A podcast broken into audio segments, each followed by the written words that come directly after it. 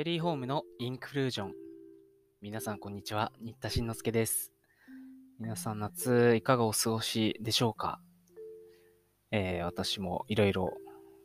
取り組んでいるのですが、今日はちょっと真珠のストーリーについてヒントとなるようなことがお話できたらなと思っています。要するにストーリーテリング、ストーリー販売みたいなことですよね。えー、クンツの書いた The Book of the Pearl というね、1908年に書かれた本がありまして、読んでるんですけれども、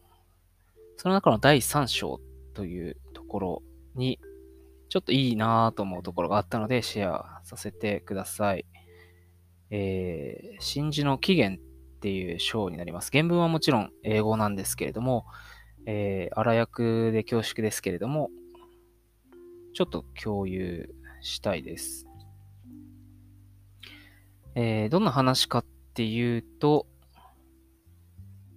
どこから読もうかな。あ真珠っていうのは、昔は異物が入ってきて、で、それでできるっていうふうに考えられていた、まあ、時代があるわけですね。ピースとかの考え方じゃなくに、なくてですね。で、まあ、寄生虫とか、魚とか、小魚とか、海藻とか、そういうのが入って、それを吐き出さずにそのまま真珠層を分泌することで真珠にしたっていうような例が説明された後ですね、えーこのようにクンツは書いてます。えー意訳で恐縮ですけれども、読んでみたいと思います。以上のことから真珠は健康な貝の産物ではなく、正常な状態が崩れた結果できたものであることがわかる。貝は抵抗することも敵対する悪を取り除くこともできず、慈悲深い創造主から与えられた力を駆使し、苦痛を完全なものに、悲しみを栄光に変えるのである。自然界には粗末で卑しいものが高い次元に引き上げられる例が数多くあるが、これほどまでに際立って美しいものはない。地球上で最も下等な生物の一つが不幸に見舞われ、その苦痛を純粋で美しいものの象徴である貴重な宝石に変えることは、苦痛や逆境への対処法について素晴らしい教訓を与えてくれる。忘れられた詩人が読んだ言葉。真珠は人生の産物であり、内なる悩みと過ちから純粋さと完璧さを生み出す。悩みと開墾から生まれる優しさと輝きほど、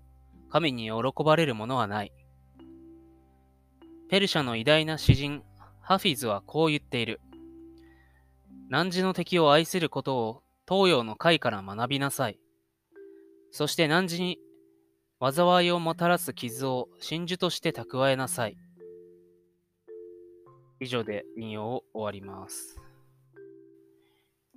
現在絶賛翻訳作業中、遂行中なので、いつか世に出せたらなとは思っているのですが、いつになるかわからないので、いいなと思うところは随時もうどんどん出し惜しみなく出そうかなと。で、一緒にあの、取り組んでいるチームがあるんですけども、あの、赤松茂先生、元三木本真珠研究所所長、支部長パール委員会副委員長の赤松先生がですね、こういうのを販売に活かしたらいいのにねっておっしゃったんですよ。なるほどと思って、えー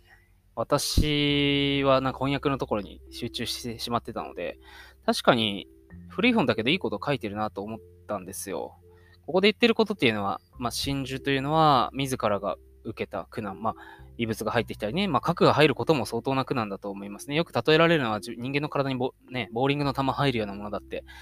えー業者の方おっしゃってたことありますけども、そういうようなね、ことで死んじゃったりとか吐き出しちゃったりする危険がある中で、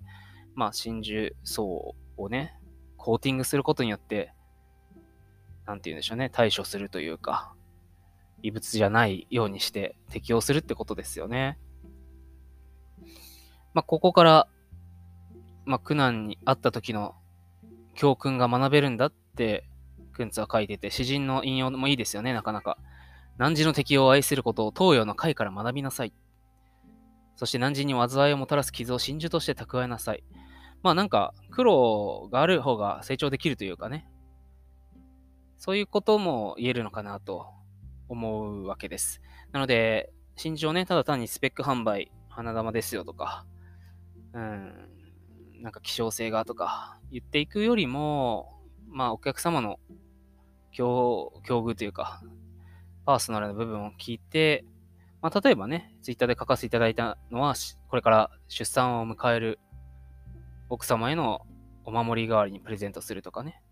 そういうのもいいかなと思ってこういうこと考えました、例文。えー、真珠というのは、その貝の体に入ってきた苦難を包み込んで輝く宝石にしてしまうことから、古くから苦難に立ち向かうことの象徴とも考えられてきました。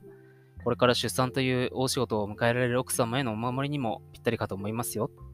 とか、まあ、ないしは、ね、退院祝いとかね、何か受験を乗り越えたとか、何か苦労してその結果を乗り越えたっていうような方とかへの、まあ自分へもいいんですけど、ご褒美ですとか、そういうものに真珠というものの出来方とのリンク、共通点というかね、共感を結びつけることができたら、あ、これは私にぴったりなんだとか、そういうふうに思えるようなね、えー、つながりが感じられるかもしれないなと思いました。まあ、このように本を読んだり、古い文献を読んだりするっていうのは、何も知識を蓄える、商品知識とかね、歴史を、うんちくを語るっていうだけではなくて、えー、そういうストーリーの価値というか、ストーリーの力を接客や販売に生かす、ブランディングに生かす、そういうことで活かせるんじゃないかなと思ったので、皆さんぜひ本を読みましょう。ということで、今日は、クンツの The Book of the Pearl より、えー、苦難を蓄えて真珠ができるという比喩についてお話ししていきました。皆さんもね、こういうストーリー接客あるんじゃないとかありましたらコメント等で教えてください。それではまた次回お耳にかかります。